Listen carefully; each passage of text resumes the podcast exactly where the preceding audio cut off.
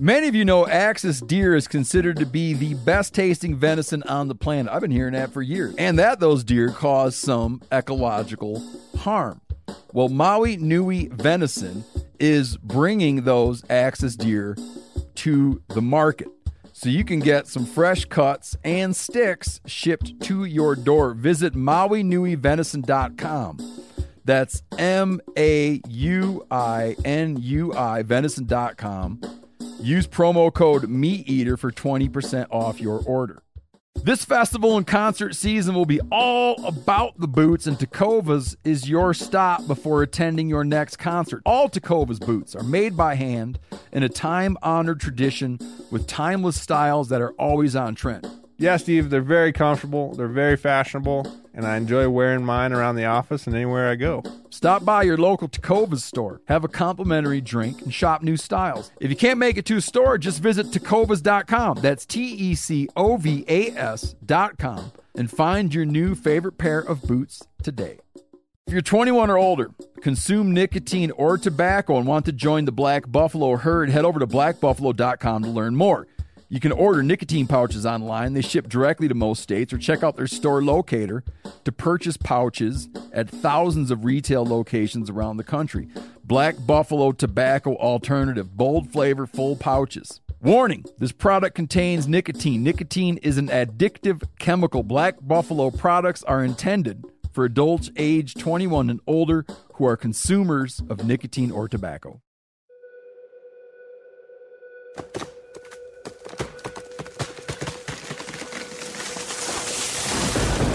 This is the Meat Eater podcast coming at you shirtless, severely bug bitten, and in my case, underwearless. We hunt the Meat Eater podcast.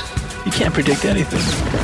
Presented by OnX Hunt, creators of the most comprehensive digital mapping system for hunters. Download the Hunt app from the iTunes or Google Play Store.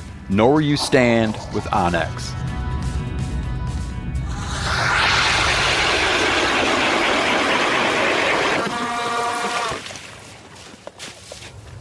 And Yeah, then you like, probably want to be like within a foot of the bottom. and then when you feel it, you just kind of like jerk it up and then pull it in, or Yeah, you want to do like a an exaggerated setting motion. and are the the rods always this short? Yeah, that's the normal length. That's the normal that length. one that Steve has over there is the custom long daddy. And like, what's the logic about the really short rod? Because you're fishing such close quarters, you know, Mm-hmm. along the rod, you have to be 10 feet back, you know. There you go. Drop it down a little. There you go. Drop There you go. with your arm. Leave it. Don't move it. Don't move it. Oh, you, you scared him. Hit him. Hit him. Hit him. Yay! Yay! Bryn, why are you aiming that up at the sky? no. Okay, lift him up, Crin. Closer to your face. First fish through the ice? Mm-hmm. First time on the ice. How about Rod. how about ever? Have you fished before? Fishy's rods. Are you all set up, Phil, for us inside? Okay, everybody, welcome. We are in a giant. Oh, get Jimmy! What are you doing? Yes. Oh Get Jimmy! Get, him out of there! Yeah. In a giant Eskimo ice shanty, fishing. The bite is on and off. This thing is uh, it's this shanty's bigger than our podcast studio. it's called the Fat Fish. It's got like what else? It's like the Fat Fish something. I, I, I just saw the fat fish. It's a it's a- nine person shanty. I we're might in a nine. We but we're fishing one, two, three, four. oh, there we go. We're fishing We're seven. Yeah. We're on. Miles is on. Ooh. Oh, fuck! Ah, get him, get him, get him. Get him, get him. Ah, dude. Goodbye. And that's why you need to bring a little mini gas. Lost it at the hole. at the hole. Lost it at the hole. What about that uh like soup ladle thing you used to scoop the ice out of the holes? the soup ladle? That would have worked. Yeah, you know that The skimmer? the skimmer. If you uh, you must eat some thick ass soups. if you soup, if you soup with a skimmer, if you scoop soup with a skimmer.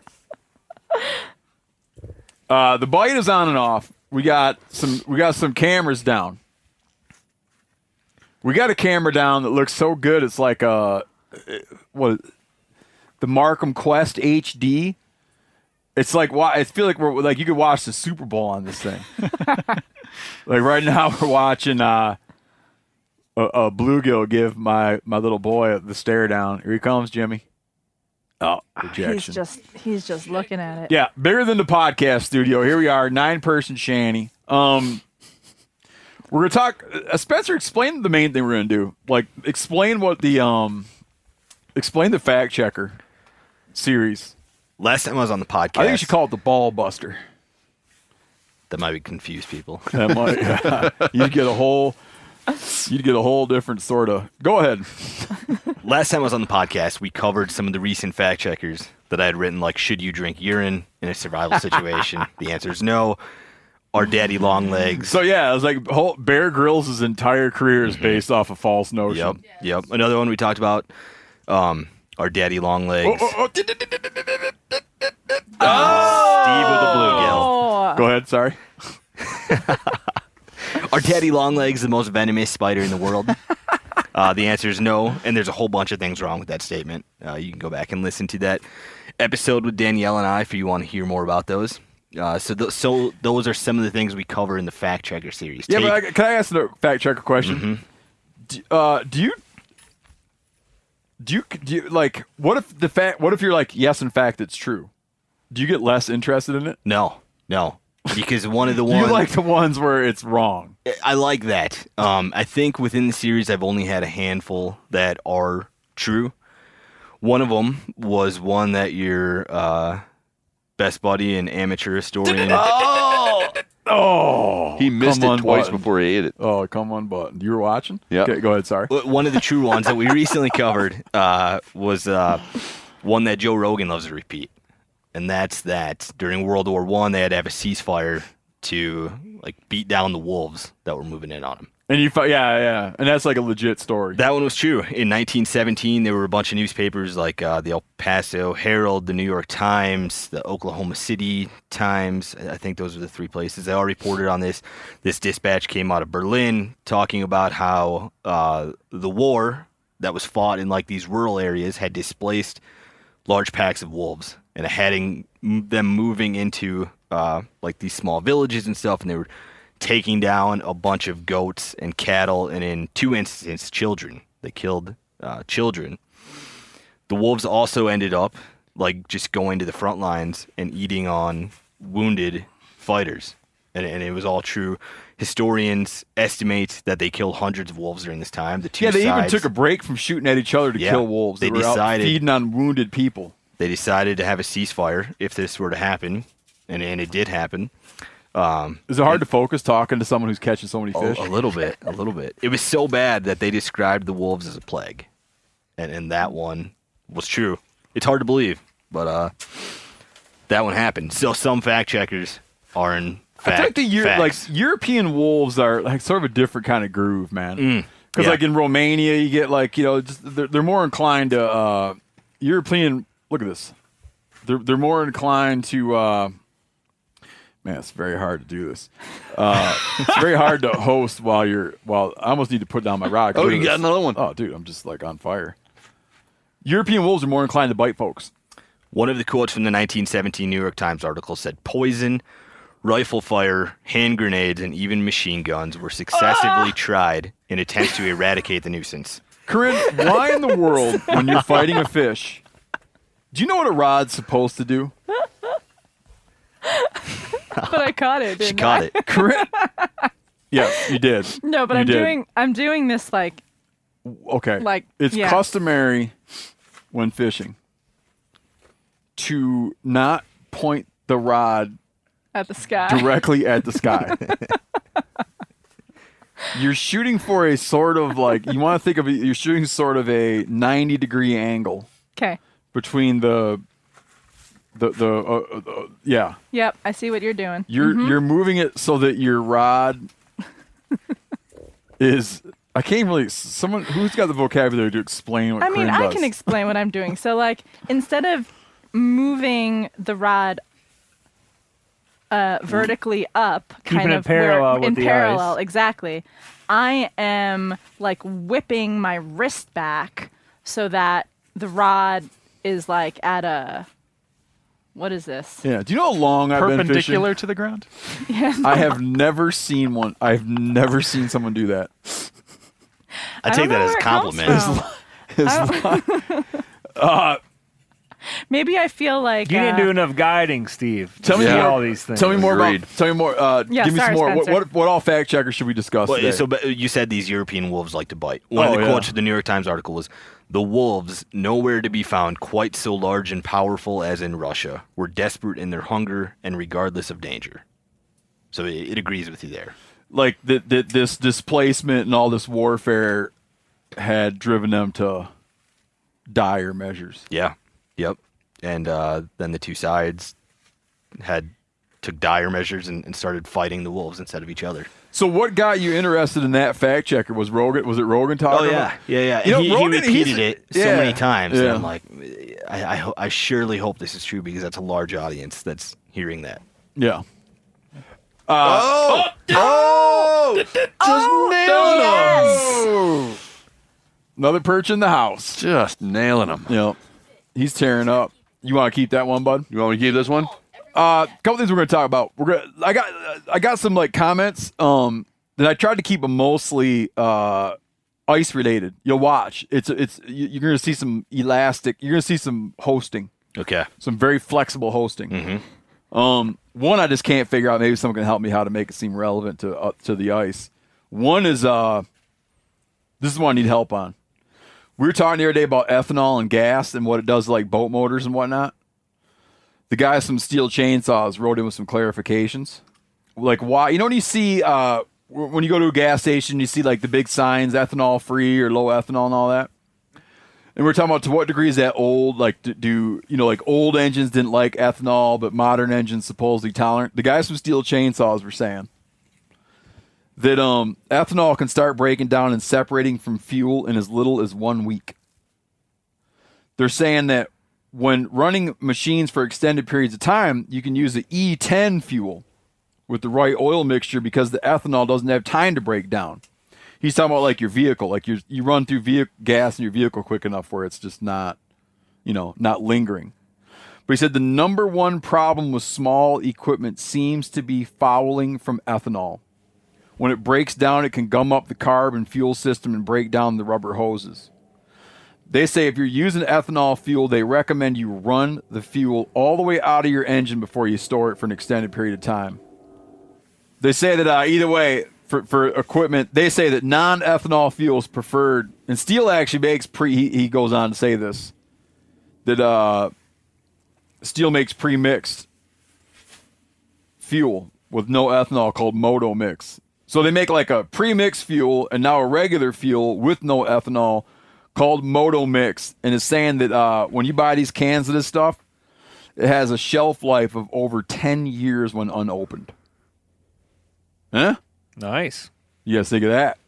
What are you doing, Yanni? Looking up how to fish? Oh, bass on.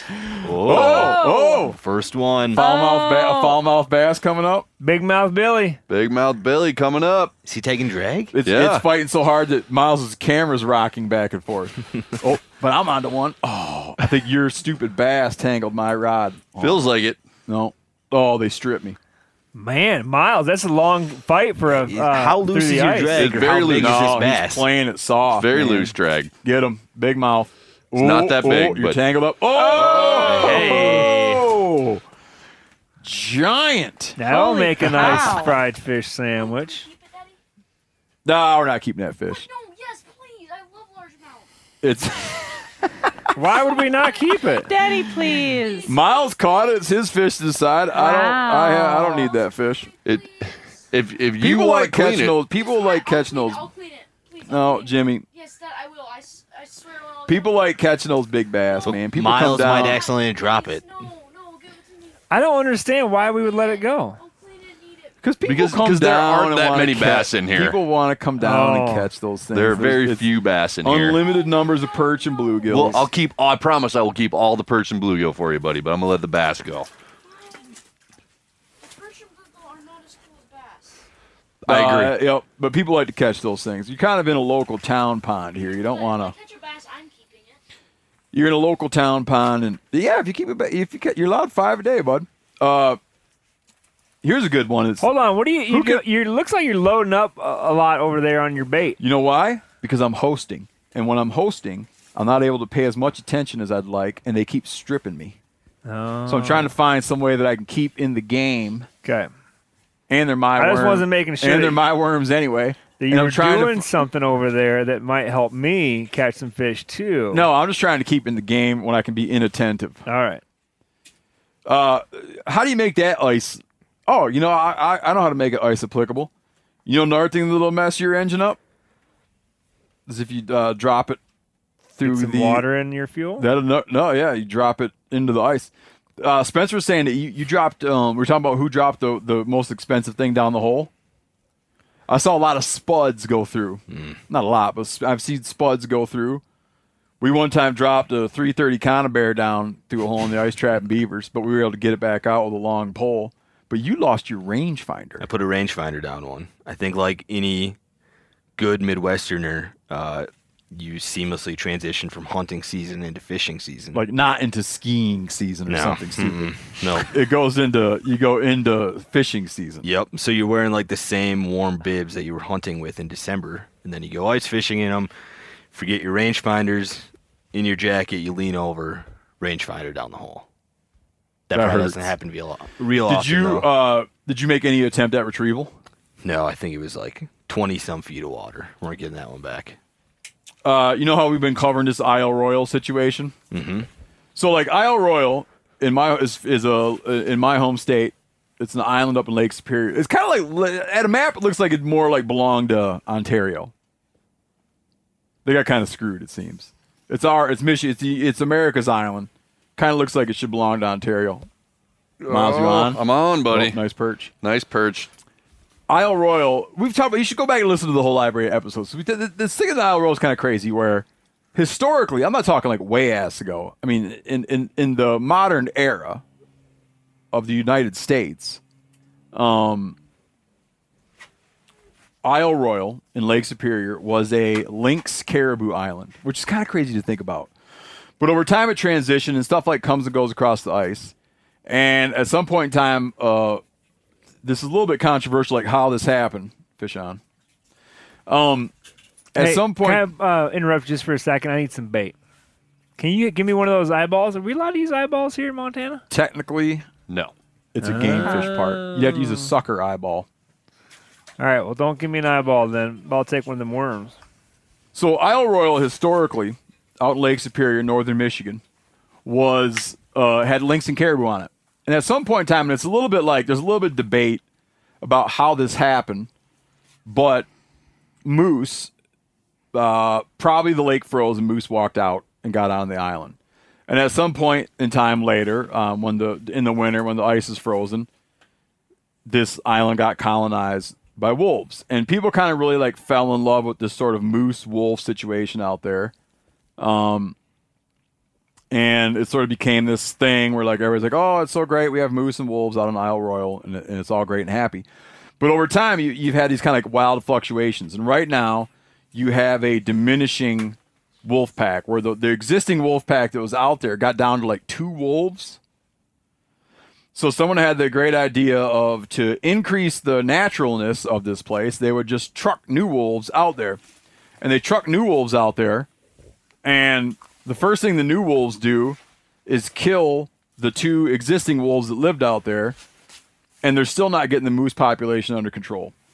So this this state representative named Stephen Johnson from Michigan's uh, 72nd district, he's sponsoring some legislation in the state um, that's moving out of committee and passing through the state house that would be a resolution. So it, it- it's basically a, a thing that opens a conversation where a resolution suggesting that the National Park Service should be using hunting to limit the wolves on Isle Royale. And some people got all they're they're all worked up about this, but he points out that this would be a thing that the National Park Service has done this. They've used hunts to control other wildlife populations in the past. You kind of have this little bit of like aquarium situation out there. I feel where, um, you know, it's just it's this small, almost like experimental little place, And I think it's a great idea because everybody's talking about there's too many wolves. They're eating themselves out of house and home. People would be happy to go hunt them there. The wolf thing is not coming along right now. It'd be a quick solution to the problem. Some people are freaked out that, oh, they'll just wind up hunting the wolves into extinction. But he points out that they monitor these moose very closely and they can just decide if their numbers get down, they can decide some year, nice job, buddy, to issue zero permits at all. So he's uh, offered to come on the show sometime and talk about this. We got an email from a waterfowl researcher, so like a duck researcher, who's doing work on ducks, inbreeding, and other things. And one of the things they're looking at that's kind of interesting is they're looking at the implications of what's called game farm mallards. And up until a couple years ago, I had no idea there is such a thing. But we were in Chesapeake Bay. What were we doing? We were hunting sika deer, right? That's right. And I was looking off this bridge, and it's kind of like a famous duck hunting area that we were in. And I'm looking off this bridge, and there's all these mallards that, like, for being during hunting season and in a heavily hunted area, these mallards are just kind of like sitting and acting weird in a weird place. And I commented on it. And a friend of mine was pointing out how those are like game farm mallards, which people come, and they're like, man, I want to get a duck, I don't care. And so they raise these mallards up and let them go, and people kind of pretend to hunt them. What was the locals' term? They had a term for those ducks. You remember? Was it just dummy ducks? Dummy ducks? That might have been it. Can't remember. Yeah, it'd be like if you're like you kind of like the sounds of hunting, but you're not actually any good at it, or you don't have patience. What you can do is you just go and have a guy make duck. It'd be like hunting. Let's say you were hunting, you wanted to go hunt grouse, but you weren't, you couldn't figure it out, so you just hunted chickens instead of a farmyard. But in this case, they raise ducks up, and then the ducks kind of look like a wild duck, and then people pretend that they're hunting them when in fact they're just kind of shooting them. So this guy's looking at like what does this mean for wild duck populations and they have all these uh, ducks from museum specimens um, they've got museum ducks that they were able to do genetic work on that go back to 150 years ago and they're looking at a couple things. One thing they're looking at like how what what is the relationship of black ducks and mallards? And earlier they there was this earlier work that suggested that black ducks with as we get as more and more mallards came into new areas that it was making the black duck through hybridization the black duck was kind of vanishing and becoming a mallard through like inbreeding or not inbreeding but hybridization with mallards. And they're found that contrary to that that's not actually true but the interesting thing is is these like fake duck farms the dummy duck farms are in the atlantic flyway and in looking at it they find that these flyways are actually like the western flyway. So they go in and look at what were mallards like. You guys tracking what I'm saying here? I'm following Yeah. They're able to go look at like what were mallards like 150 years ago. Okay. And then what has happened since people started doing these game farm mallards? And they found that in the western US, the mallards are the same as historical mallards. Okay. So specimens from 150 years ago still resemble ducks in the western US. But they've established that in the eastern North America, so in the eastern part of the country where you have these game farms, that mallards are not genetically the same thing as they were 150 years ago. Inbreeding with released game farm mallards is the source of the unique genetic signature now found in high abundance across the Atlantic flyway, and sadly, that's me saying sadly, not him, to some extent now being found in the Mississippi flyway. The eastern mallard, so mallards in the eastern U.S., are becoming a game farm wild hybrid swarm. Oh. There is, if you kill a mallard in the eastern U.S., there is only about a 10% chance that that duck is pure North American mallard. Oh, that's, that's hmm. It's really about a 90% chance that, that son of a bitch is part fake mallard from game farm stocking practices. Not a bummer. The hunting should be easier, huh? So, I mean, do you consider what we're doing right now fishing? You mean because we're fishing uh, introduced fish? Yeah. I mean, it sounds like if we're going to say that hunting for introduced ducks doesn't count as hunting, then No, what we're doing right ducks. here. If someone was, if we were in a little, You know when you go to a sportsman show and they have a kiddie pool filled with trout? Yes. Do I think that's fishing? I'm going to go ahead and guess no. And I, would wouldn't agree with you. That was fishing. Game farm mallards are not. It's like preserved pheasants and wild pheasants. okay. okay. You're fishing wild fish Not they well, were introduced. In, this moment, we are, but there are plenty of places where you're fishing for hatchery raised fish that have been planted. There are tons of put and take stocked fisheries all over this country. yeah, I would call people- those semi-fake fish. You would call those semi fake. But here's the thing: picture that you're in a place where you already have something good. You have mallards. You have wild Yeah. mallards. But you're taking something that's existing in there and corrupting it by adding like an easier version of it. It's not the same thing. So, I mean, we, we do have an example of that from fishing. Lay it on me. I would say all the stocking practices that are happening on the West Coast with anadromous fish, with your steelhead, with your salmon, those are contributing to a population decline in the wild fish, but people love to catch them Okay. and they want to be able to take those fish. You've got a whole industry built around taking fish. Yep.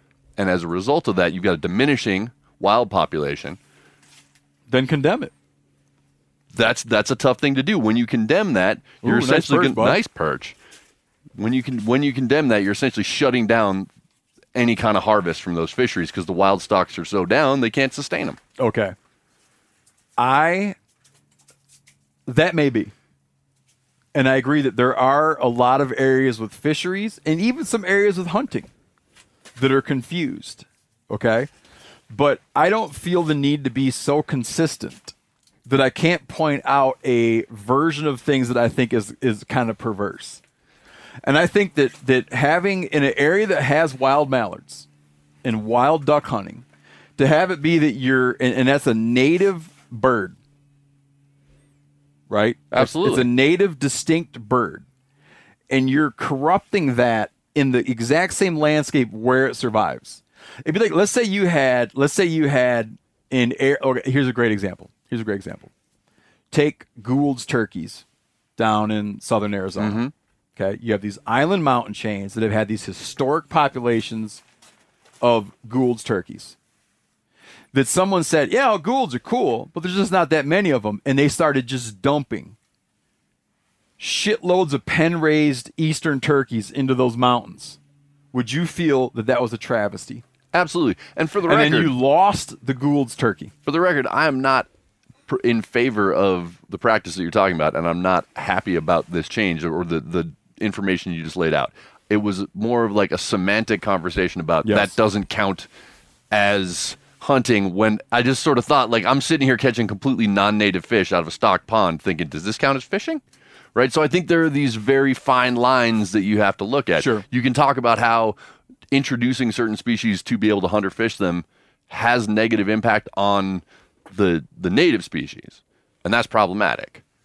Right? And that's one argument. But then to Yeah. say that introduced species don't count as, as hunting, like that gets to be problematic, I think, for people. I think that gets to be an issue that can be sensitive and can can rub people the wrong way. Okay, so I'll change all my words around. Uh, I'll say the same thing, but use different words. Okay. Um, in this case, I think that that is is uh, uh, trying to say different words that aren't swear words. Well, we'll, we'll let it rest. Yeah, no. I'm sticking by my analogy. Okay, let's say this. Let's do this one. You're here in the Rocky Mountain West. Let's say you had some pristine high mountain lake that had some beautiful native cutthroat that had been in there for thousands of years doing its own thing.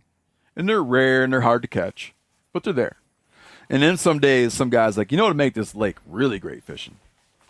Is let's dump a whole bunch of a different kind of cutthroat in there because they get bigger and they're easier to catch. And then 150 years later, someone looks and says, "You know what? That unusual, like endemic uh, trout that was found nowhere else doesn't exist anymore because some guy thought it was too hard to catch." Absolutely. And I mean that happens. This is not we're we're talking about hypotheticals, but a lot of the the fish species, the trout species around here were put in because they get bigger and they're easier to catch, or maybe not easier to catch, but more fun to catch than the natives. What did they do? They outcompeted them. We're on the same page.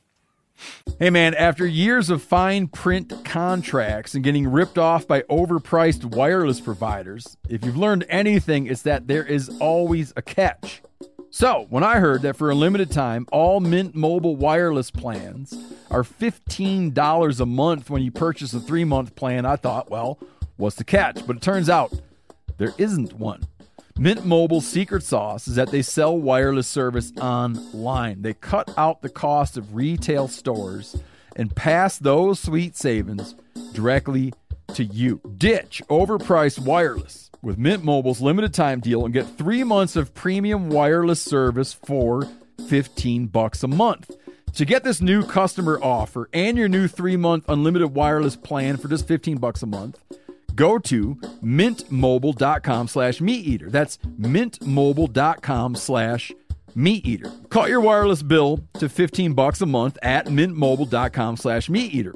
$45 upfront payment required, equivalent to $15 per month. New customers on first three month plan only. Speed slower above 40 gigabytes on unlimited plan. Additional taxes, fees, and restrictions apply. See Mint Mobile for details. Man, I'm just coming back uh, not too long ago from youth turkey season in Wisconsin. Now, last year at youth turkey season, it rained and snowed the whole time. This year at youth turkey season, it was in the 70s and even up to 80. So me and my kids are pouring it to it. And I, after a while, I realized they didn't drink anything all day, and they haven't drank anything all day.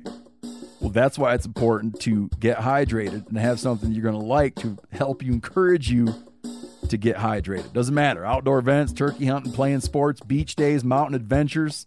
Summer requires extraordinary hydration that's built for everyday dehydrating moments. With three times the electrolytes of the leading sports drink, plus eight vitamins and nutrients in a single stick, it's clear why Liquid IV is the number one powdered hydration brand in America. Tear, pour, live more. One stick plus 16 ounces of water hydrates better than water alone. I'll say that again. Hydrates better than water alone.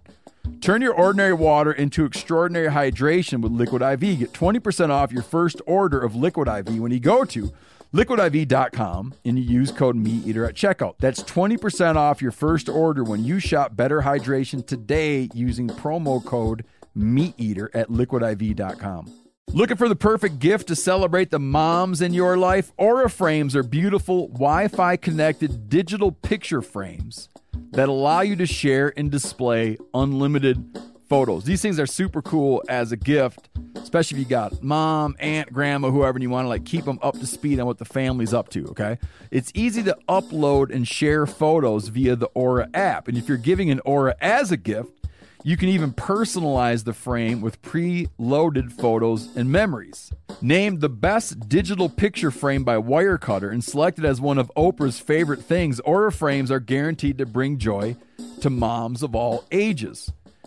You can share photos to the frame instantly from anywhere, meaning you share videos, photos from any device, and they will instantly appear on the frame, wherever it is in the world. There's no memory card required. Right now, Aura has a great deal for Mother's Day. Listeners can save on the perfect gift by visiting auraframes.com to get $30 off plus free shipping on their best-selling frame. That's A-U-R-A frames.com. Use code MeatEater at checkout to save. Terms and conditions apply. One last little bit of listener feedback. We were talking about the gnome unicorn, or uh, sorry, the gnome catching a mermaid shirt, the controversial gnome catching a mermaid shirt, and the guy's wondering, uh, are mermaids oviparous or viviparous? You guys What- know what that means? No, I was just going to ask you what both of those words mean.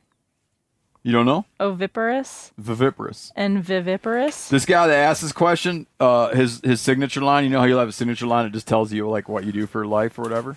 His signature line is a college student. Does that mean do they breathe underwater or uh, do they breathe has to do with reproduction. Oh. So Oh. viviparous are those uh, you know cr- uh, creatures who produce living young instead of eggs from within the body, Oh no. ki- Okay. in the manner of nearly all mammals, many reptiles, and a few fishes.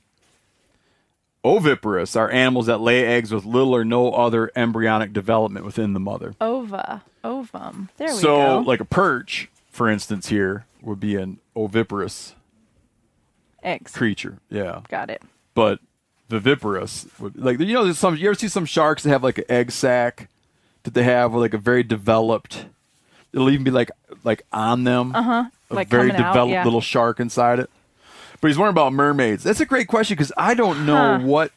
Uh, I don't really even understand the orifice scenario on a mermaid. Oh. Hmm. Like I don't know what orifices are on a mermaid Hmm. and what they do and how many there are. Do they even eat? They, They might to. not. They gotta eat. Why? They live in a fantasy world. Yeah. Maybe they subsist off of uh, dreams. Yeah. What What do you think? Do you think they? Like that there's no sex for mermaids. oh, so then they'd be. Okay. Yeah, I have no uh, idea. no. I like to think that, that I like to think that they have that as part of their lives. Uh, that's it for uh, listener feedback. Now, uh, Spencer, let's dive into this because I want I want to dive back into the fact checker situation. That's what we're here to talk about. Fact checker is a series. Are you the only person that writes fact checkers? Uh, Brody Henderson has written a few. Fact checker is a series where you take things that everyone knows to be true because they were told that it's true by their grandfather, who learned it from their grandfather. Yep. And passed along from generation, and you just know that it's true. Right. Outdoorsmen specifically. Yeah, these are outdoors fact check out, outdoorsmen. Mm-hmm. Things that we all know are like, oh, of course. Everyone knows that that's a buck shit. Yep. That's not a doe shit. Yep. Or that's a buck track. That's not a doe track.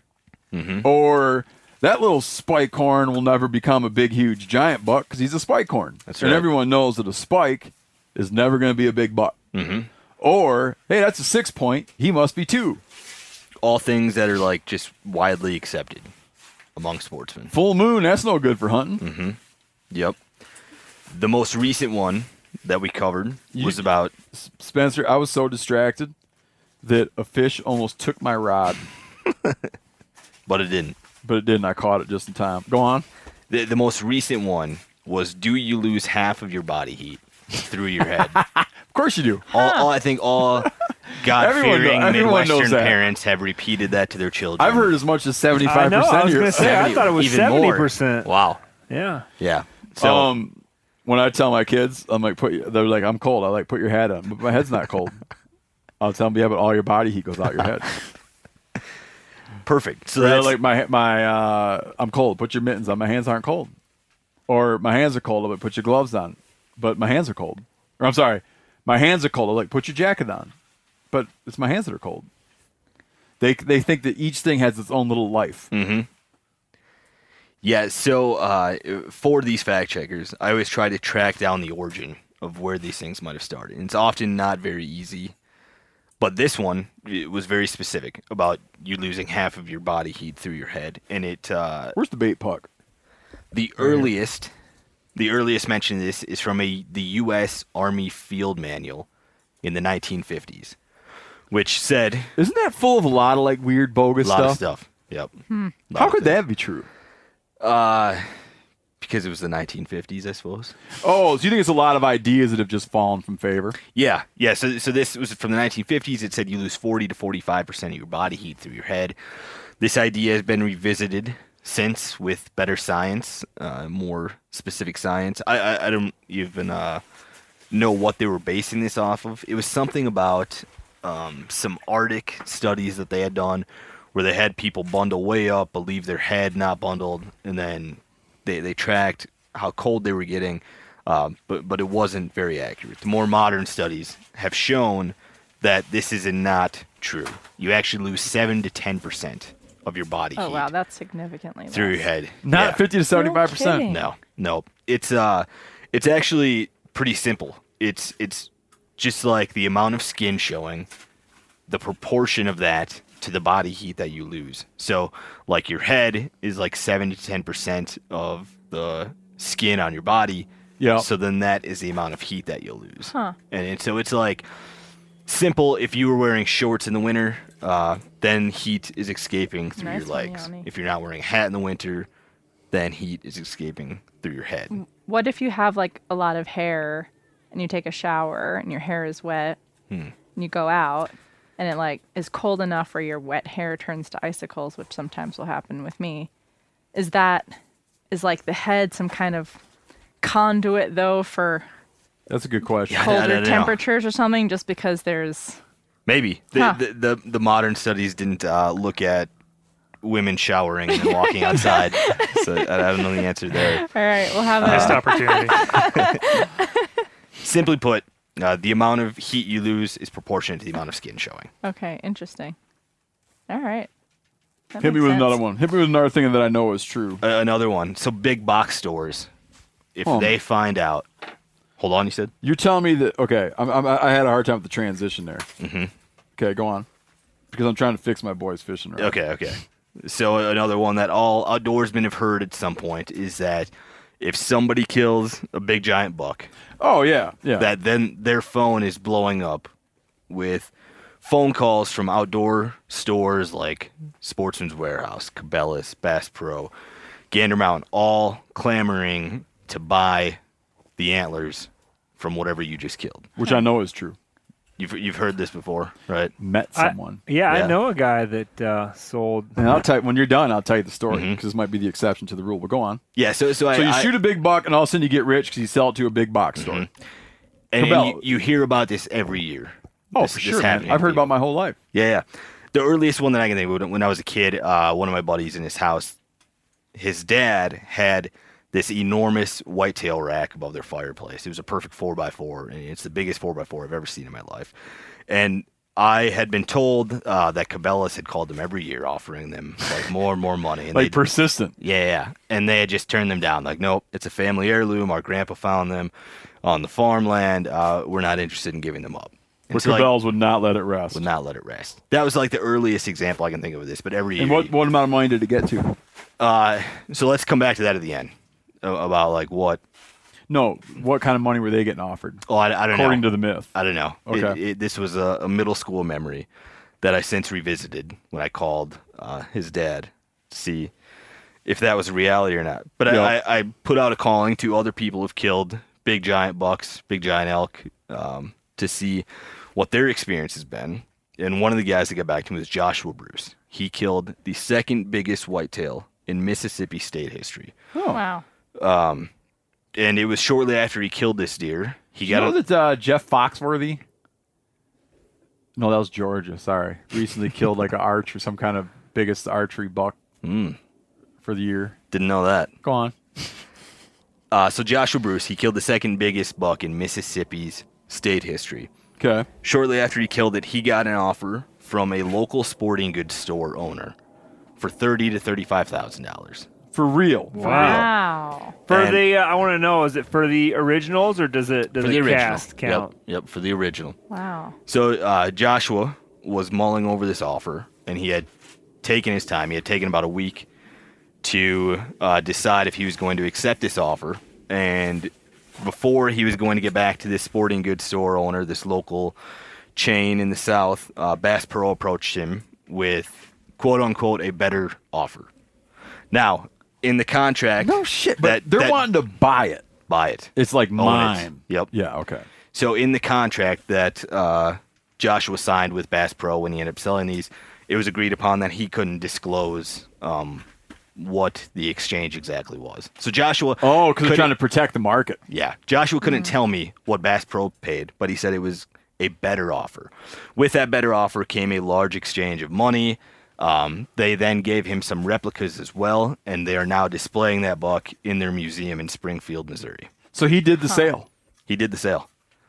This is an interesting thing too because you can't sell game meat, but you can sell parts. So uh, that's it's a great example of this. Um, Joshua killed his deer on, I believe it's uh, Miles Island or Giles Island. It's this world famous duck and deer hunting island um, that is positioned between Mississippi and Louisiana. You can hunt there with a tag for either one.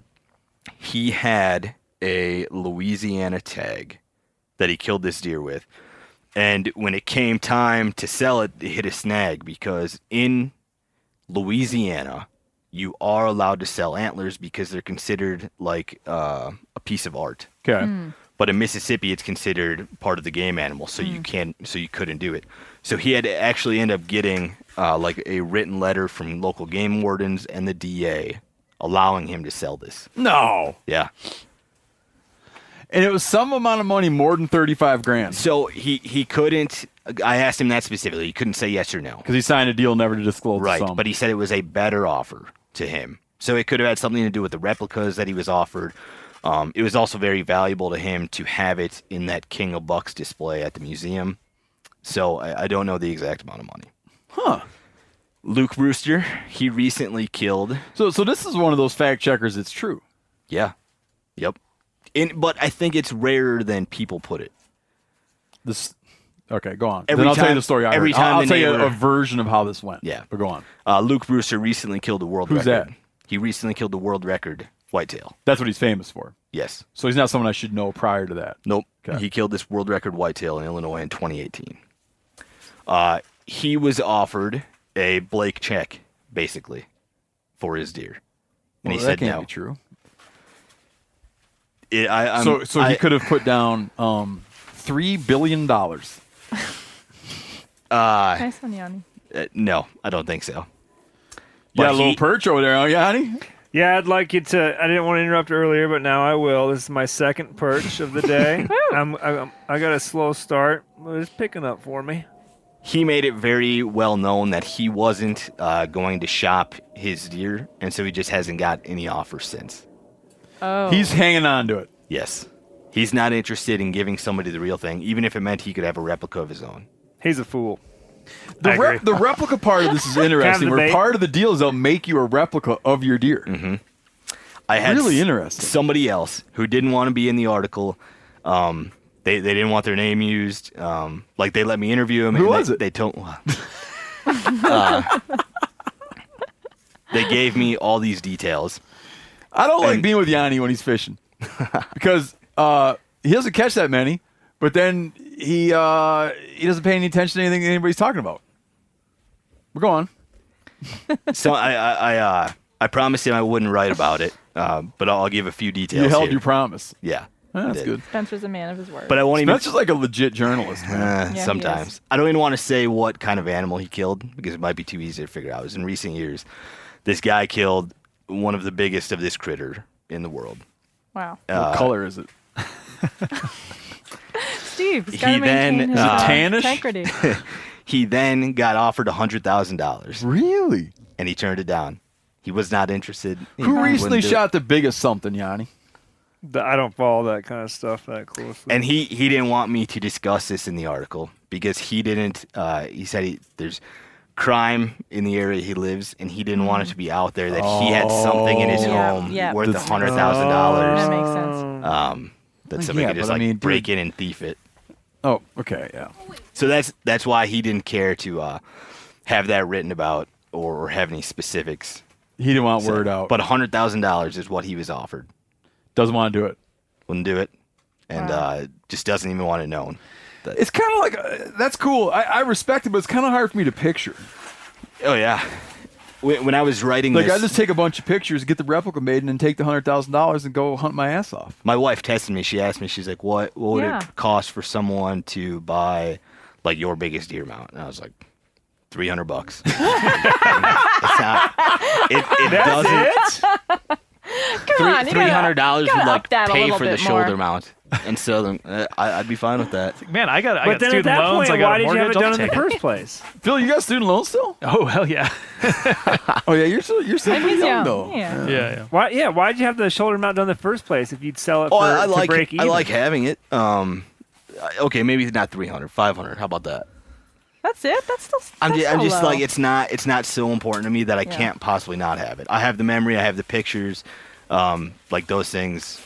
Okay, but that, way that- way more people will ever see the pictures of the deer than they will the exact antlers. I want to. Uh, But that's Yan- not what we're talking about. I want to go back to let's say Spencer. If you Mhm. killed the state record whitetail for for no, South Dakota, Mhm. would you sell it? Uh, I, I could give you an example. I killed the state record Rio Grande turkey with my bow in South Dakota. Oh come on. Really? Yeah, Well, no, I'm, I believe you, but I just don't believe in. I don't believe that it's. I don't believe in uh, Turkey scoring of turkeys. oh, okay. It had three beards. It had three beards. Uh, weighed like 23 pounds. I have all this documented. Yeah, Okay. but this is And- not going to be a good counter argument because no one really cares okay, about so you highly have bearded the turkeys. state record turkey. Just so Real- people real understand, I- grand. I- we have to help people understand. what the there's a thing. There's a there's a form of mental masturbation called turkey measuring. and in turkey measuring, correct me if I'm wrong, Spencer. Okay. It's the turkey's weight. It's some function. It's some like like it, some expression Weight. of the turkey's weight, Spur length, the length. length of his spur, and then the length of his beard. But if the turkey gets multiple beards, Mm-hmm. you measure them all, so that some You people have turkey beards that are in the twenties. Yeah, so my, mine, for example, had a triple beard. Uh, it had 11, 9, and 7, so 27 inches of beard, Wow.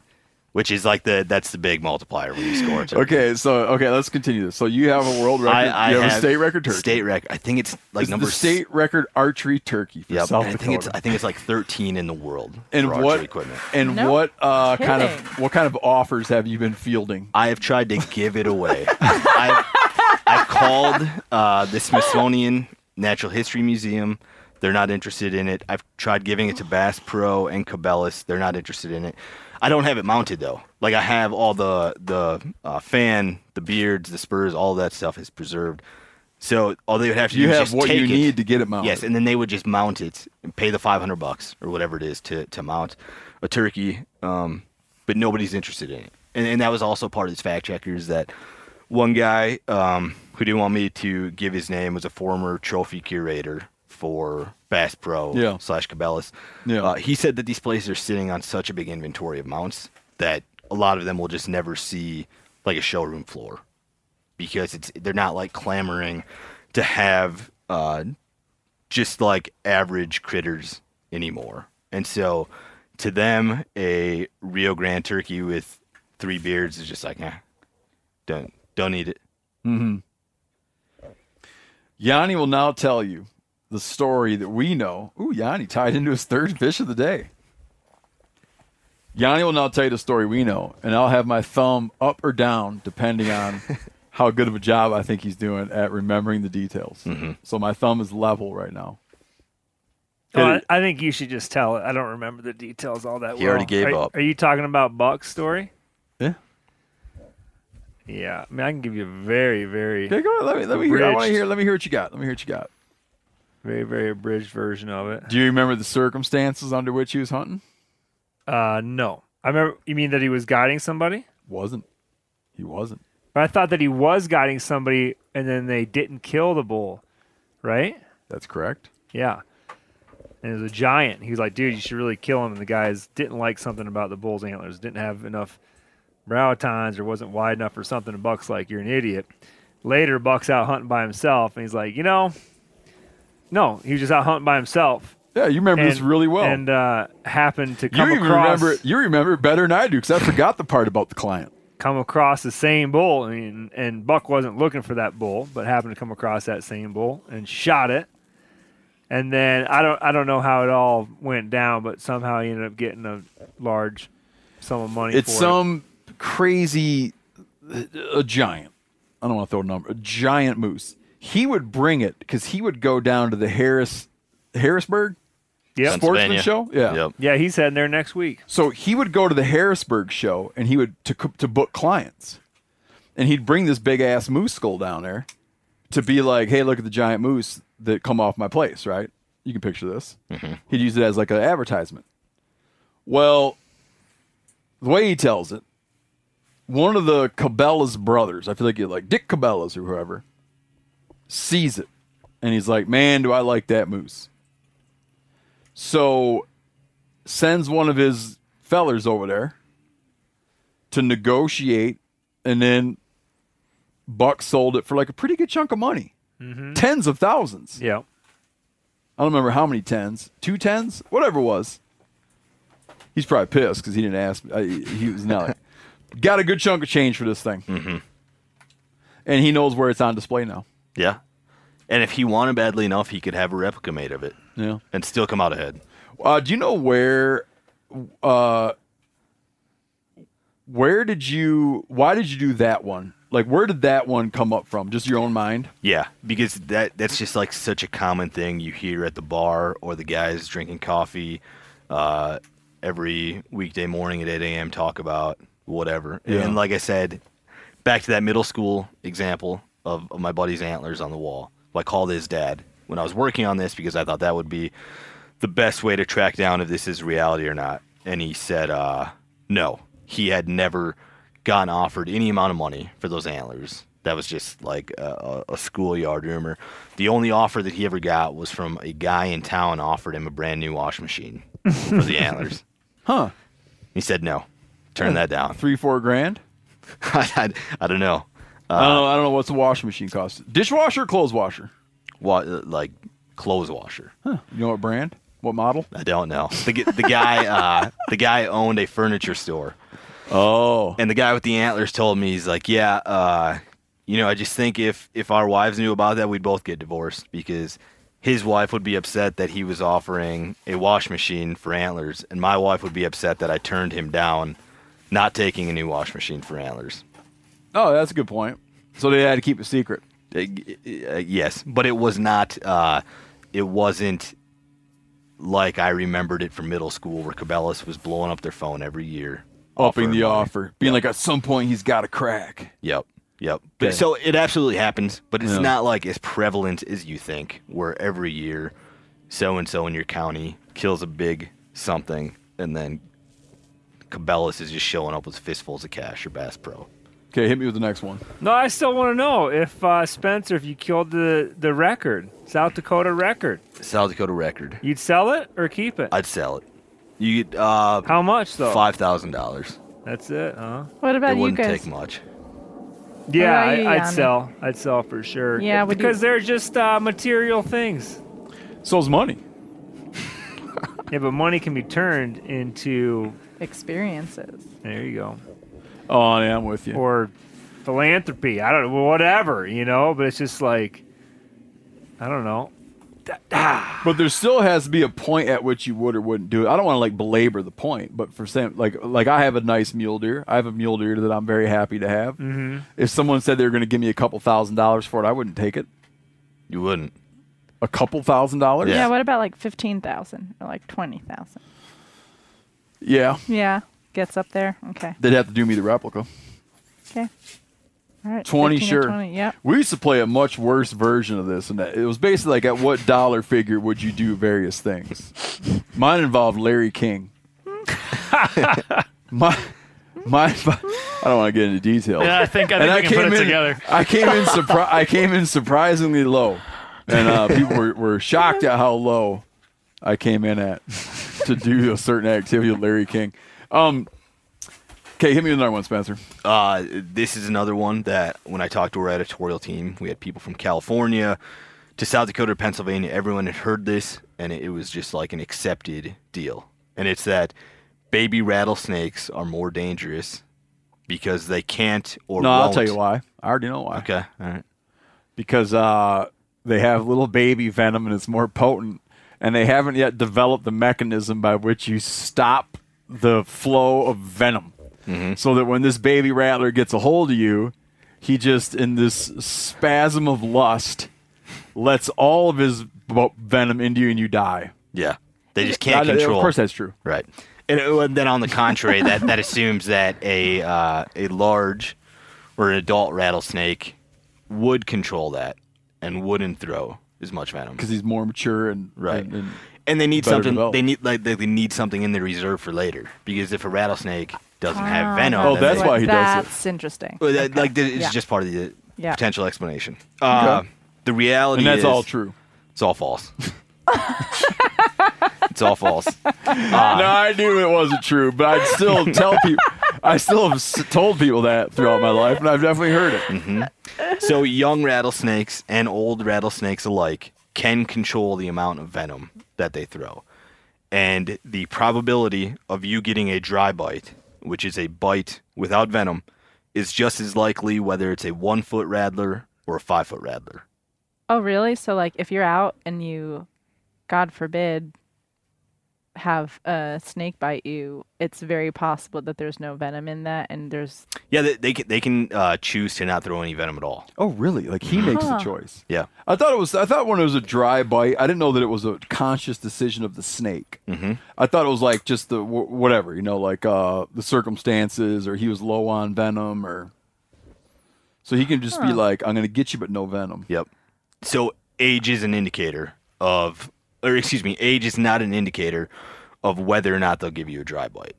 And it, if I remember this correctly, they're more likely to throw dry bites on when they're like uh, feeling defensive, like get the hell out of my face, sort of thing. More likely to throw a dry bite. Yes. Whereas, like, if they want to kill something that they're going to eat, like Oh, a snake, Yeah. or excuse me, like a, a rabbit or whatever, then they'll use their venom to kill it, and it helps with the digestion, I believe.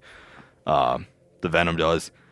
So if if they're Huh. like defensive, more likely to be dry. If they're interesting. view something as prey, then it's more likely to have the venom. I Friends won- on to one. I wonder how many. There we Ooh, go. jumbo perch, get him up. Double. Oh, no. I wonder how many people get bitten by a rattlesnake and don't need the anti venom for it because because there's no venom in there. Oh, Um, like yeah, that's a right, good point. like, you know. like you see a rattlesnake bite you, Right, and you're and like, you run uh, down, yeah. and you're like, "Holy shit, I got bit by a rattler." Yeah.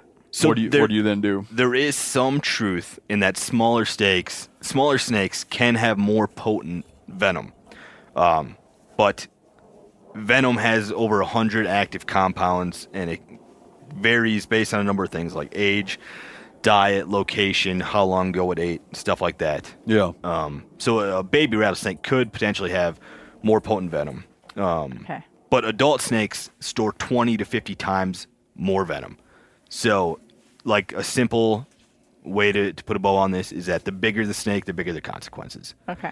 Even if a baby rattlesnake has more potent venom, it does not outweigh the fact that a large rattlesnake can throw so, so much more venom Okay. at you. The load wanted to. size is so different. Mm-hmm. Yep. Hit me another one. How many do you got right now? Uh, I got a few more. Yeah, let's keep a few going. more. Hit me another one. Jimmy, get him, buddy. Oh yeah. Whoa, I got him. Oh, Oh, it's on the hold tight, camera. hold tight, hold tight, hold tight. So another one is that you can identify a buck versus a doe by the scat. Yes. This Buck one scat. You, this one you've heard. I've heard that you can identify a buck versus a doe with the scat. But more than that, I've heard that, and there is something to this, that you can tell uh, that there's a difference. You, you'll be able to help me with this. Winter scat, summer scat, there's a difference, but it's not actually that. It's just like whether they're eating browse or green feed.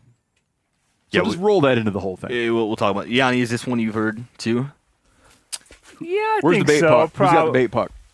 You can. Yeah, I think so. I've heard it said sometimes between bulls and cows. And, that like, what- one what's- co- what's the difference? One comes out like a big glob, and the other one comes out, uh, you know, in pellets. That has to do with what they've been eating. Yeah, I think so. So that's that's a widely believed thing is that um, a pile of scat that's in pellet form would be from a doe, whereas a big pile of like lumpy scat would be from a buck. Yeah. And I heard this from like one of the smartest deer hunters I know, and he heard it from his grandpa.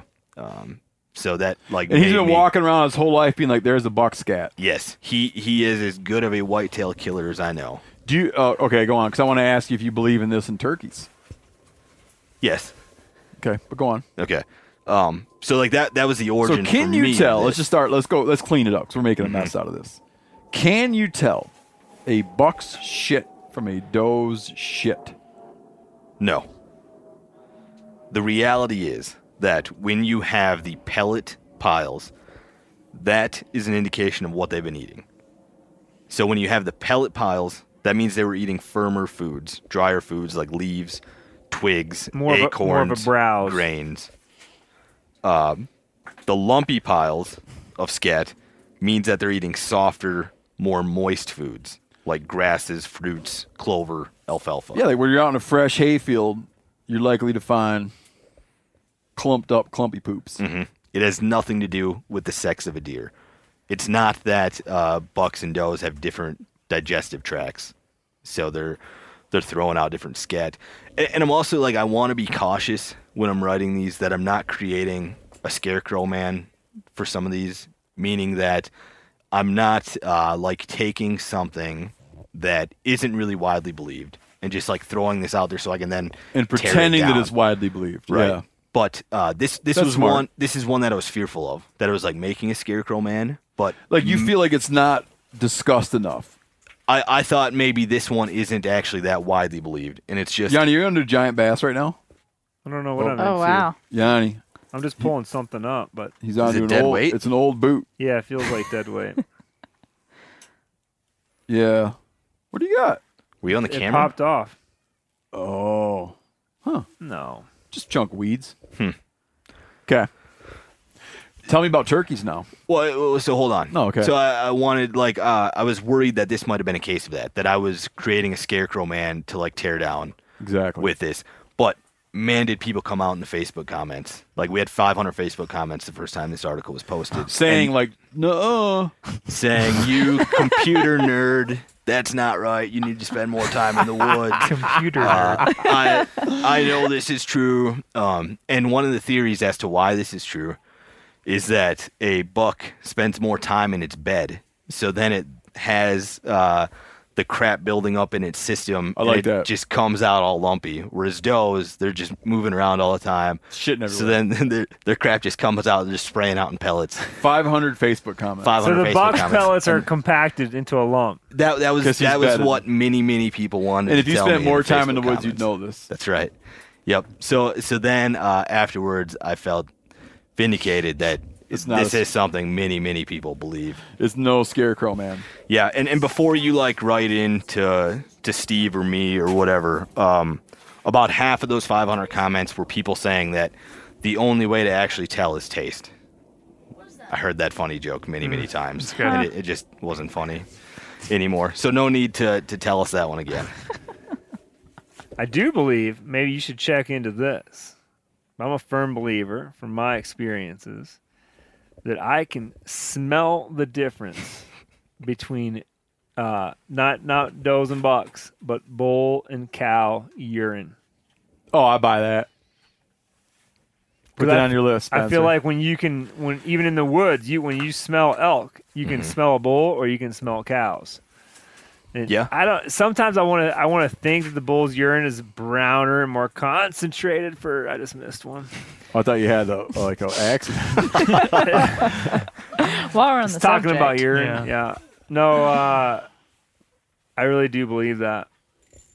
I could buy that one, especially during the ru- whoa. What do you got Uh-oh. here, Corinne? Uh, You guys are on each other. Hold on a minute. Oh, You guys, Oh. you Stop- guys, stop look at look at that fish. Son of a bug. That fish ate both. that fish ate both jigs. Nah, I've never seen that. You know what? He's coming on chartreuse twice. wow, Okay, Corinne, pull. what a gluttonous fish. Tighten your drag down. You got a whole mess. Crank. Crank, crank, crank, crank, crank. Oh, that's your line stop? Yeah. Okay, you're good. Man, that means someone is not fishing well.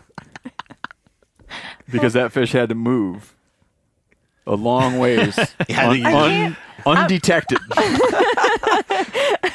I'm not um, you know, two things at the same time. I'm focusing on Spencer. What Spencer Okay, saying. Spencer's back up now, man. 'cause Mhm. that- That was fun.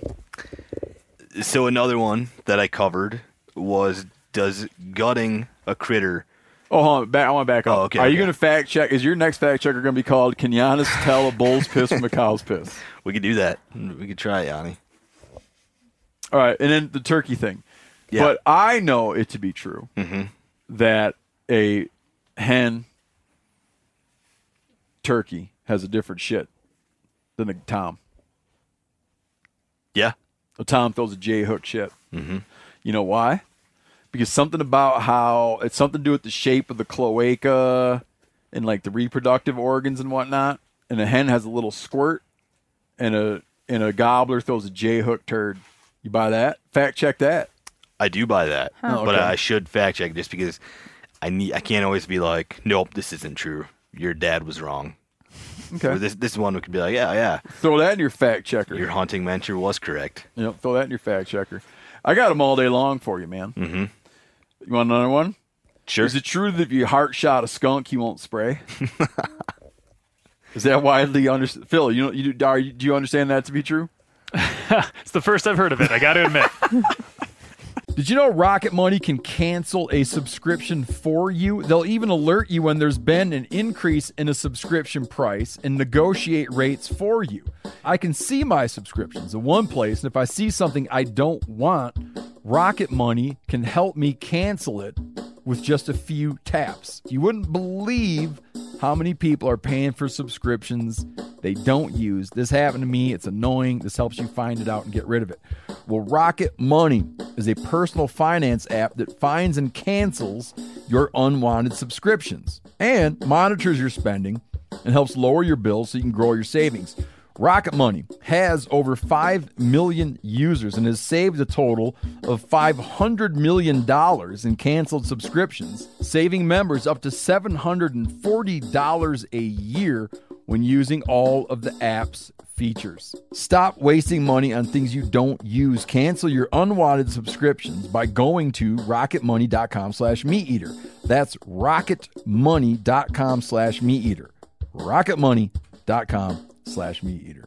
Looking for the perfect gift to celebrate the moms in your life? Aura frames are beautiful Wi Fi connected digital picture frames that allow you to share and display unlimited photos. These things are super cool as a gift, especially if you got mom, aunt, grandma, whoever, and you want to like keep them up to speed on what the family's up to. Okay, it's easy to upload and share photos via the Aura app, and if you're giving an Aura as a gift. You can even personalize the frame with pre-loaded photos and memories. Named the best digital picture frame by Wirecutter and selected as one of Oprah's favorite things, Aura frames are guaranteed to bring joy to moms of all ages. You can share photos to the frame instantly from anywhere, meaning you share videos, photos from any device, and they will instantly appear on the frame, wherever it is in the world. There's no memory card required. Right now, Aura has a great deal for Mother's Day. Listeners can save on the perfect gift by visiting auraframes.com to get $30 off plus free shipping on their best-selling frame. That's A-U-R-A frames.com. Use code MeatEater at checkout to save. Terms and conditions apply. Get incredible deals on premium cuts from Butcher Box. Do you like free protein for a whole year? Well, deals this good are hard to come by at the grocery store. I, at home, well, I got two freezers, but you know what I'm saying? I like to have a freezer stocked full of stuff. I like feeling prepared, man. When I come home and it's time to make dinner, I like to go in. I got all my proteins lined up in there. Just makes me feel good about stuff. And with Butcher Box, you'll always be prepared with meat in the freezer. It means fewer trips to the grocery store. Delivered right to your doorstep with free shipping always. You get a variety of high quality cuts at an amazing value.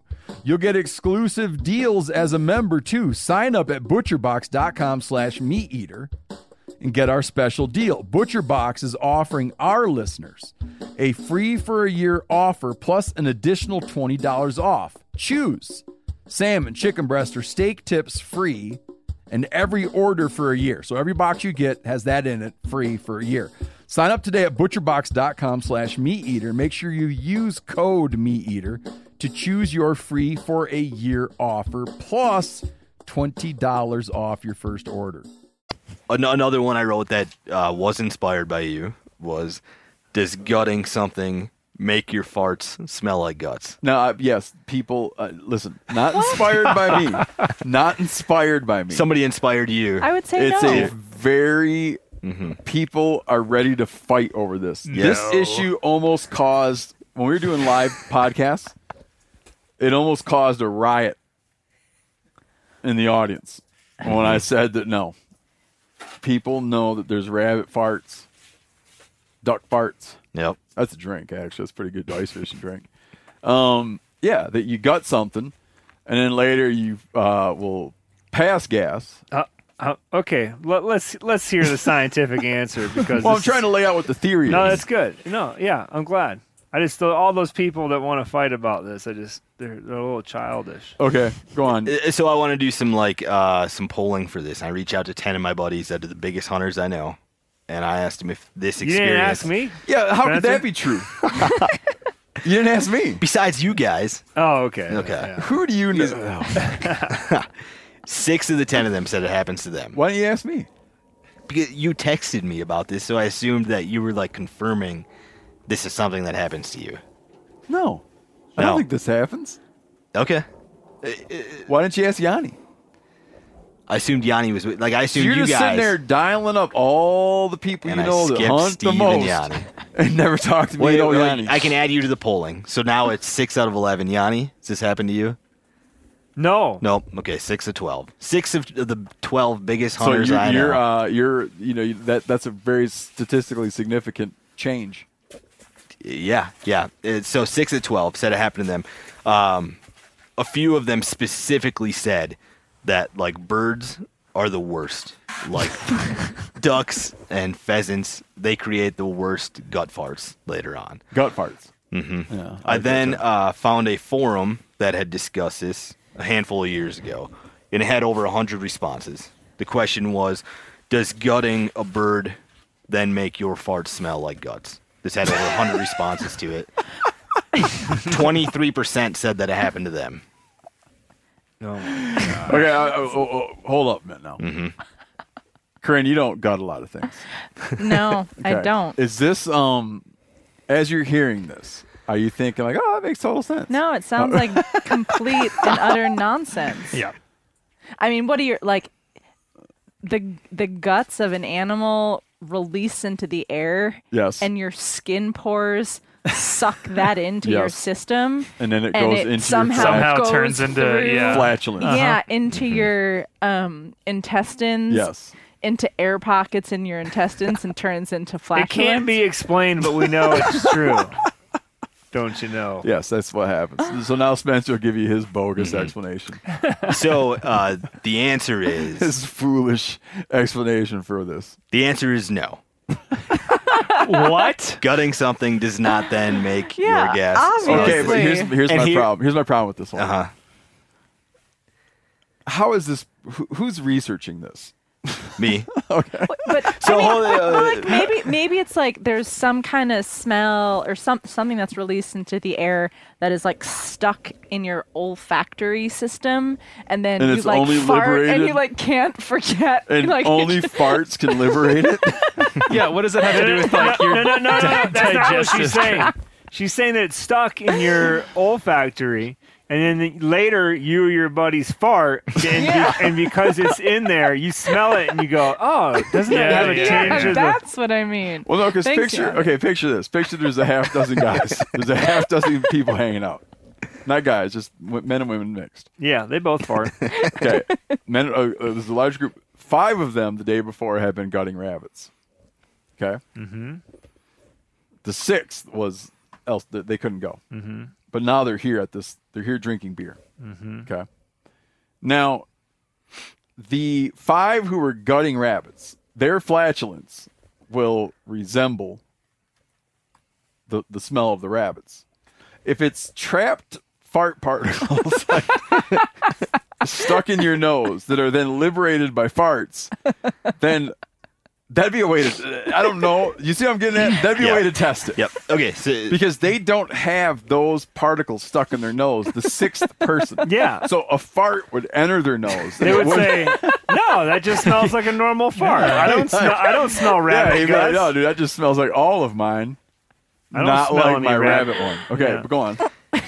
um, so you you texted me about this at the end of October. Uh, Uh, you had been. I want to clarify a point. yeah. I texted you this would be a good thing to look into. Uh, no, no, no. Uh, I, I know.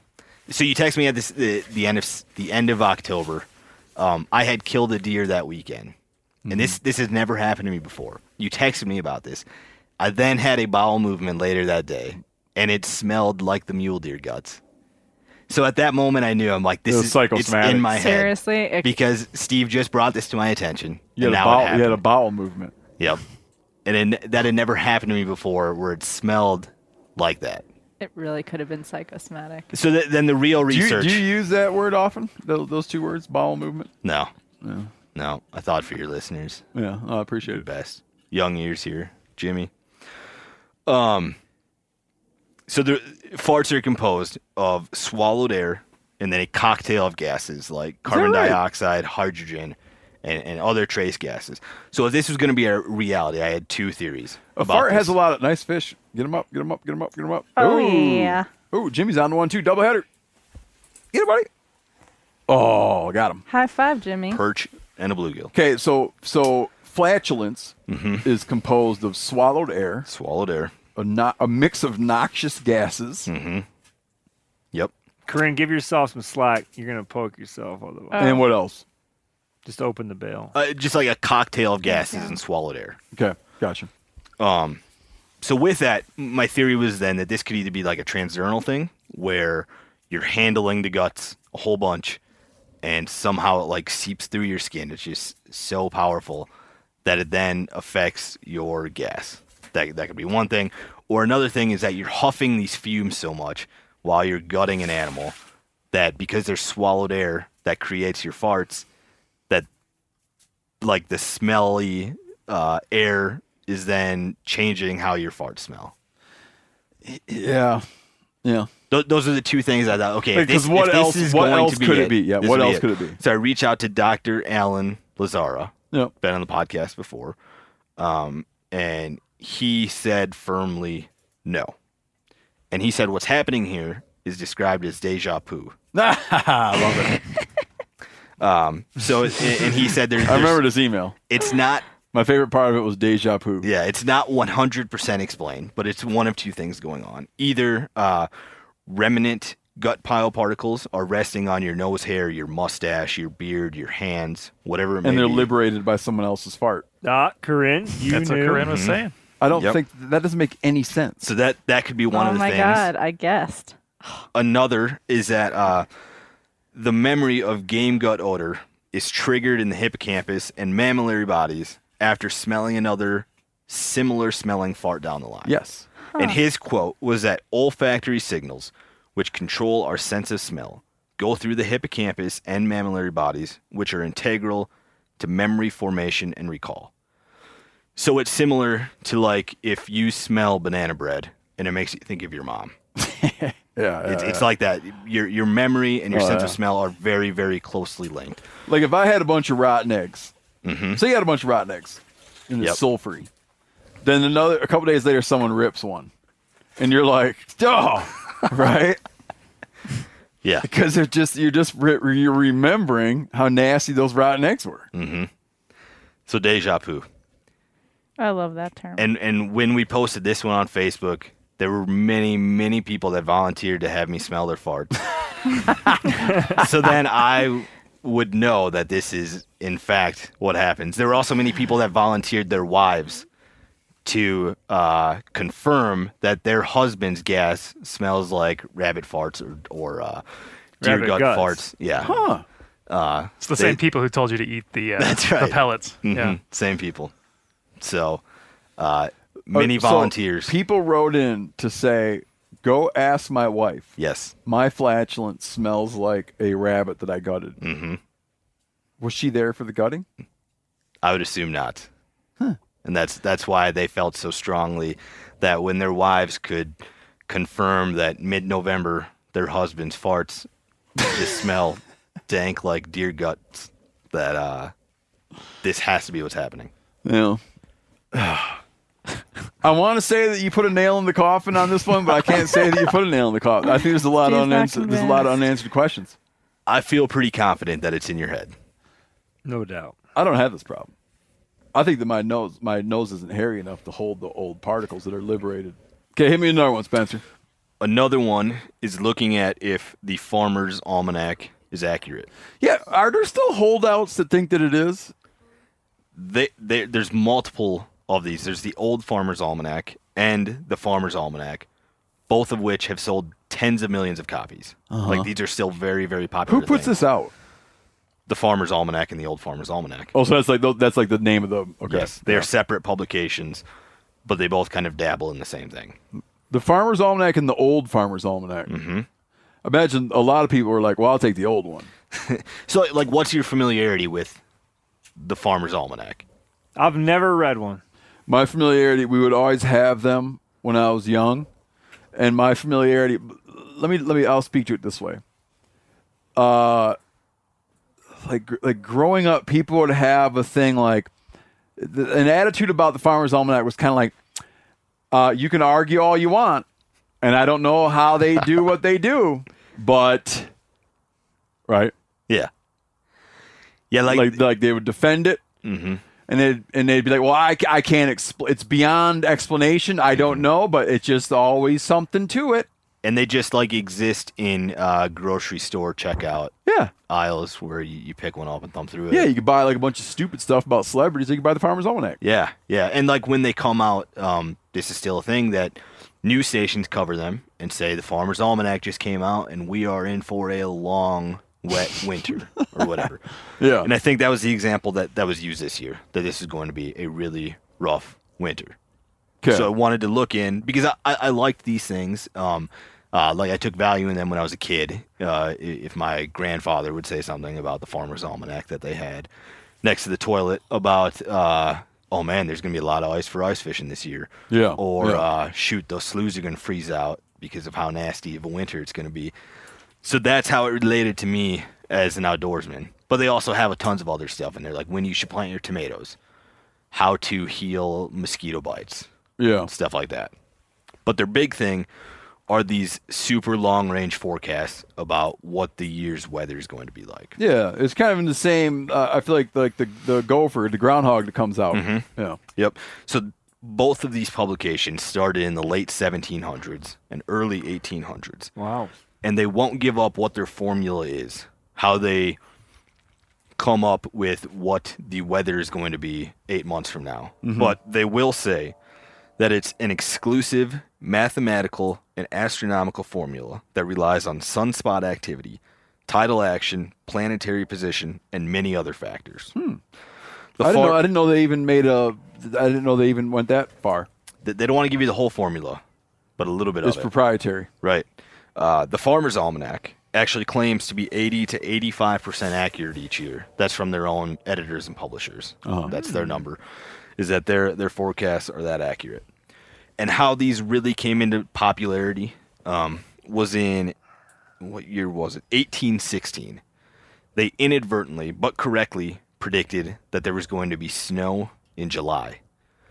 And what had happened was there was a volcano in Indonesia that exploded and it caused a summer that had like rain, sleet, and snow. So they correctly predicted uh, this weather forecast that was determined by a volcano. and leveraged that into hundreds of years of misinformation. And they said, "Look at this," Yeah. and then it just became a thing that oh, they they uh, are onto something here. So that was when it, how it gained popularity Yep. in the early 1800s. I didn't know that. hmm So I reached out to some actual meteorologists to ask them about this. Can I ask a quick question? Mm-hmm. Has it been owned like by a family or the same company? Switched hands many times over the Ah, years? That uh, that I'm not sure. That I'm not sure about. So actual meteorologists, they are in agreement that this is not accurate at all. Uh, the one said it's difficult enough to do a five day forecast, like let alone a six month forecast or an eight month forecast or even uh, a 10 day forecast. So it's just not that easy um, to pull off. And when it comes to those secret formulas like solar activity, weather experts point out that there's no scientific backing for those methods at all. There's no scientific backing for translating sunspots in the weather exactly. patterns. Yep. That's not something that modern day meteorologists use at all. Okay. And like the simplest way to put this uh, is that these almanacs are to meteorology as to what astrology is to astronomy. Oh. So they're creating these horoscopes that are just vague enough and broad enough that they could be applied to almost anything with some amount of accuracy. My wife just went to a tarot card reader, and boy, was he off about a couple things, including that she was single. Really? she didn't have her wedding ring on that day. He's laying the groundwork. You're single. She's like, no, I'm married and I have three children. Yeah. Same kind of pseudoscience. so did they? uh Did they come in with like? Is there sort of a how, how right are they? Well, like the numbers that are out there as far as them being 80 to 85% accurate, that's internally. That's their own numbers. So they can say whatever they want. Like I said, it's just vague enough that it could apply to any winter that we ever have. Yeah. We have a book where you can look up your birthday and it tells you about you. Mm-hmm. Um, it's kind of like a it's like astrology, but a little bit different too. But in every description someone reads, everyone's like, y- if you confuse it, like when it's your birthday and you read it, you're like, oh my gosh.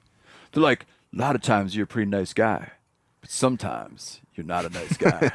and I'm like, dude, how'd they know? But then, like, you can trick people, and on their birthday, read them some different birthday thing, and they're like, "Oh my god!" So true. It's just like a lot of times you have good luck, but sometimes you have bad luck.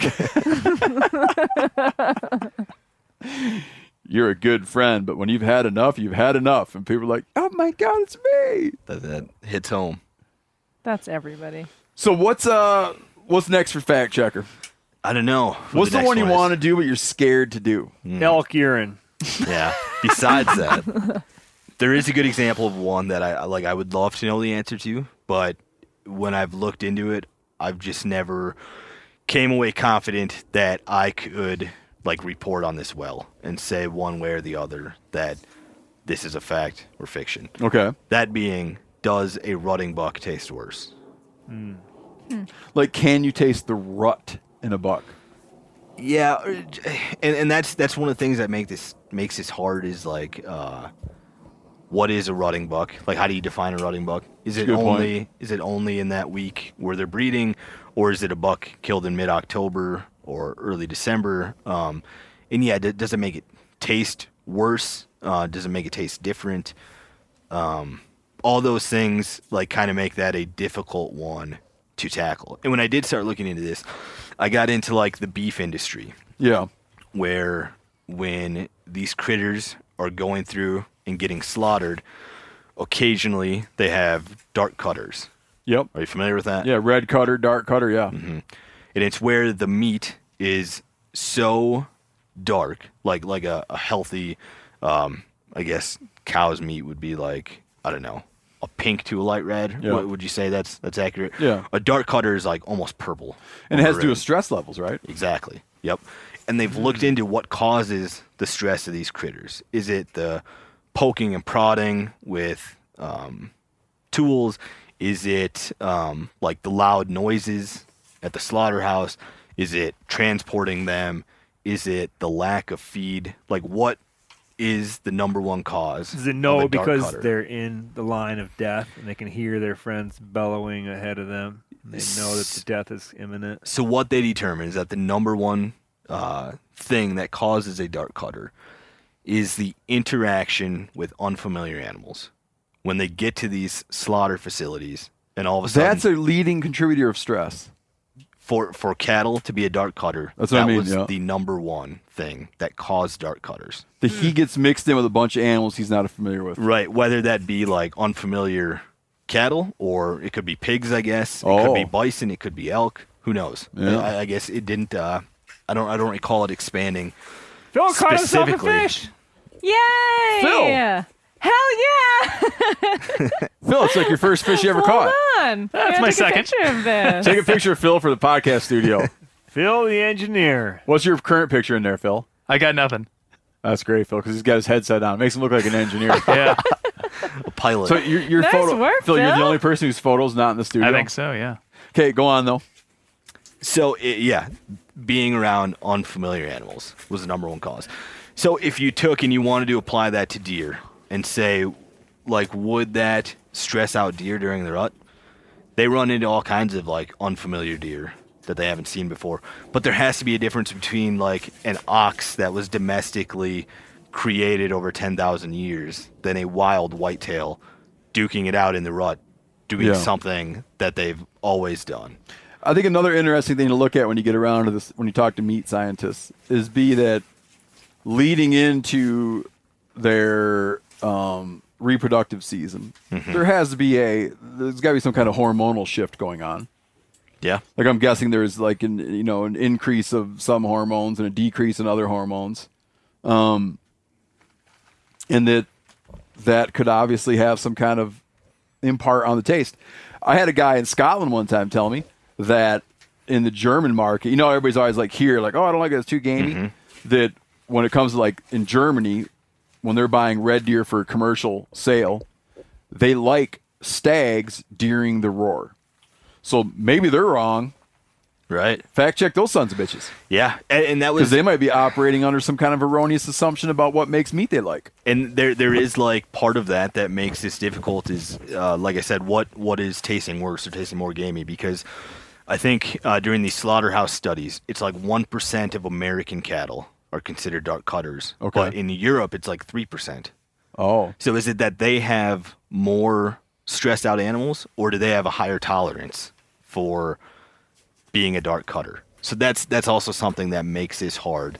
It to would be like the opposite. really it would mean down. that they have a lower tolerance, That right? they're more likely to declare an animal a dark cutter in Europe. Correct. Yeah, yeah, that's what I meant. Because I'm guessing a dark cutter gets pitched. Uh, I think it's, it gets turned to like dog food. Yeah. It probably depends on what facility you're in. But that's one that I wouldn't feel like I could do justice to the question.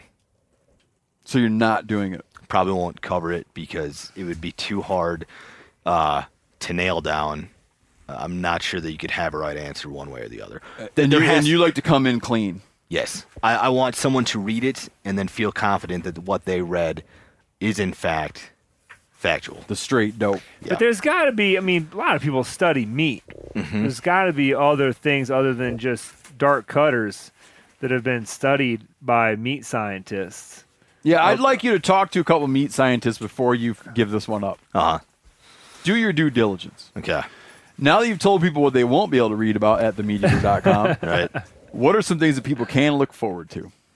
More fact checkers. Yeah, but give me a specific. You don't have any in the old pipeline?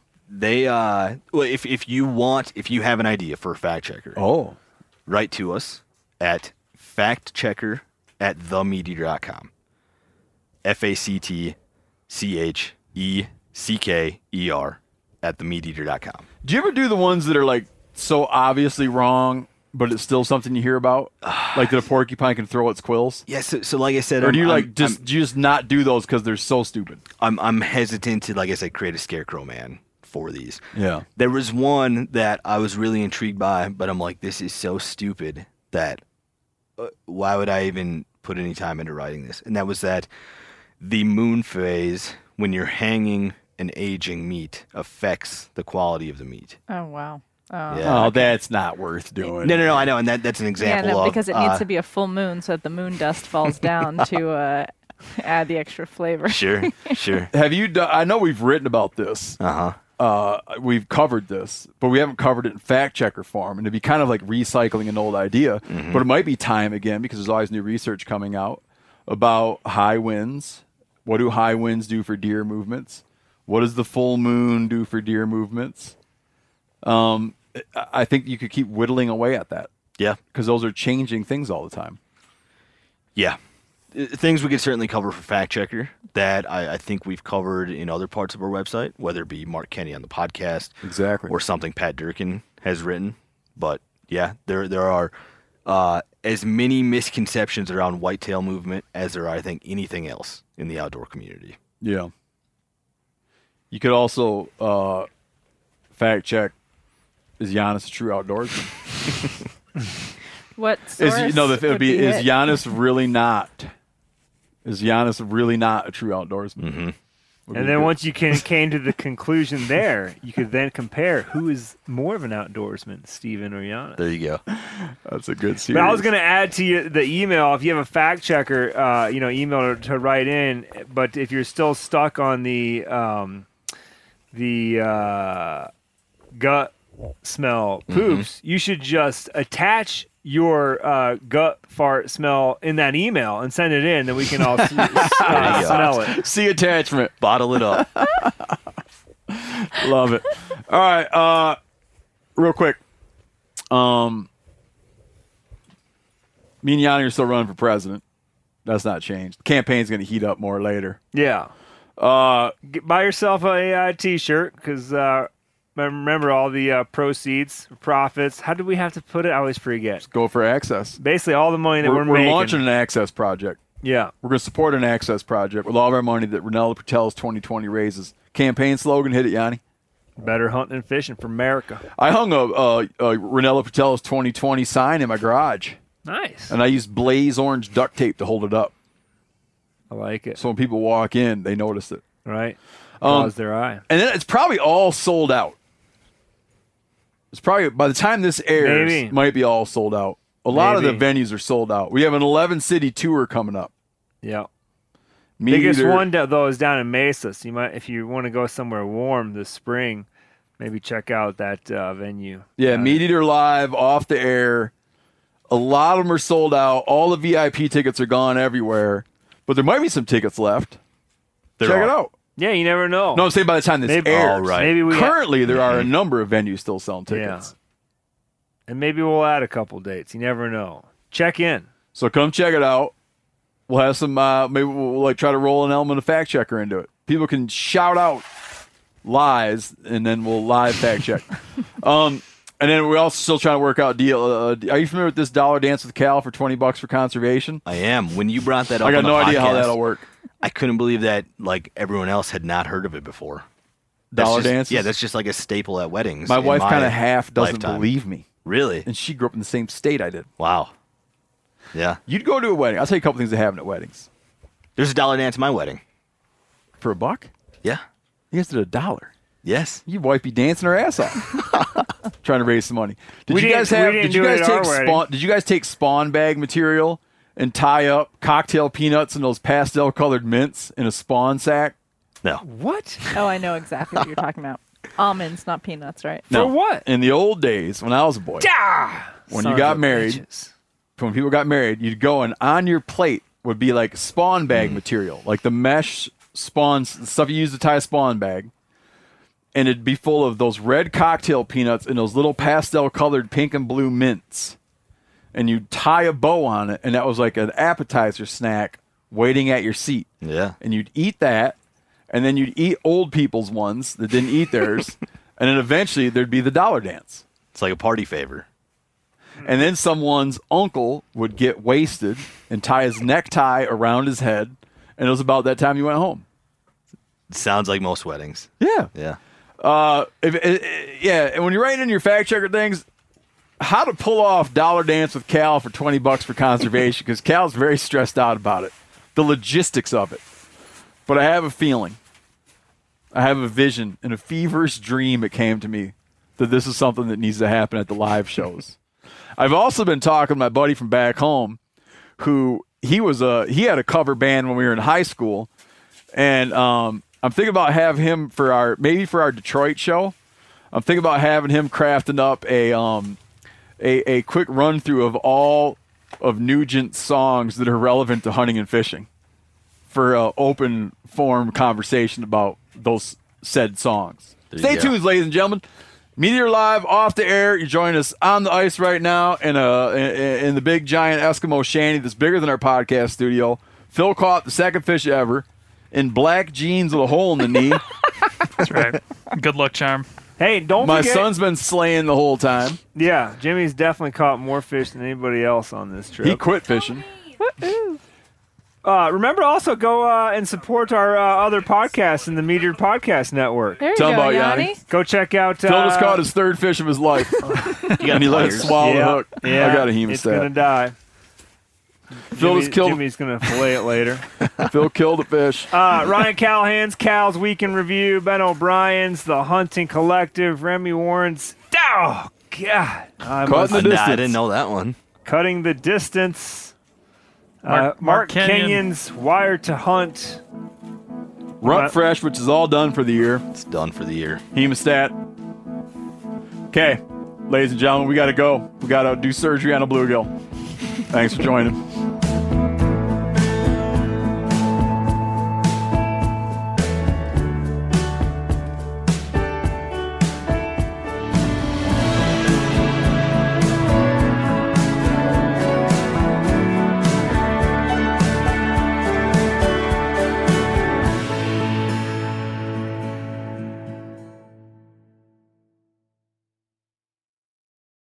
Hey, if you follow wildlife news at all, you're probably aware that the island of Maui has an incredible abundance of axis deer. So much so that they're causing ecological damage. Well, Maui Nui venison is thinning out some of those axis deer herds and delivering venison sticks and fresh cuts to your door. Visit MauiNuiVenison.com. That's M A U I N U I Venison.com. Use promo code MeatEater for 20% off your order. You never want to find yourself out on the water fishing without your essentials. So it's best to always pack a Columbia PFG Solar Stream Elite hoodie to protect against the sun. Man, I was just in Hawaii and I had my Columbia PFG Solar Stream Elite hoodie with me. And here's the deal we're in and out of the water all the time, getting in to go spearfishing, getting out, taking the kids to the beach. I'm not going to mess around all day putting sunscreen on, then having to get washed off. I just run a hoodie. Columbia PFG has a lot of great gear. So before you head out on the water, head over to Columbia.com slash PFG to shop their performance fishing gear.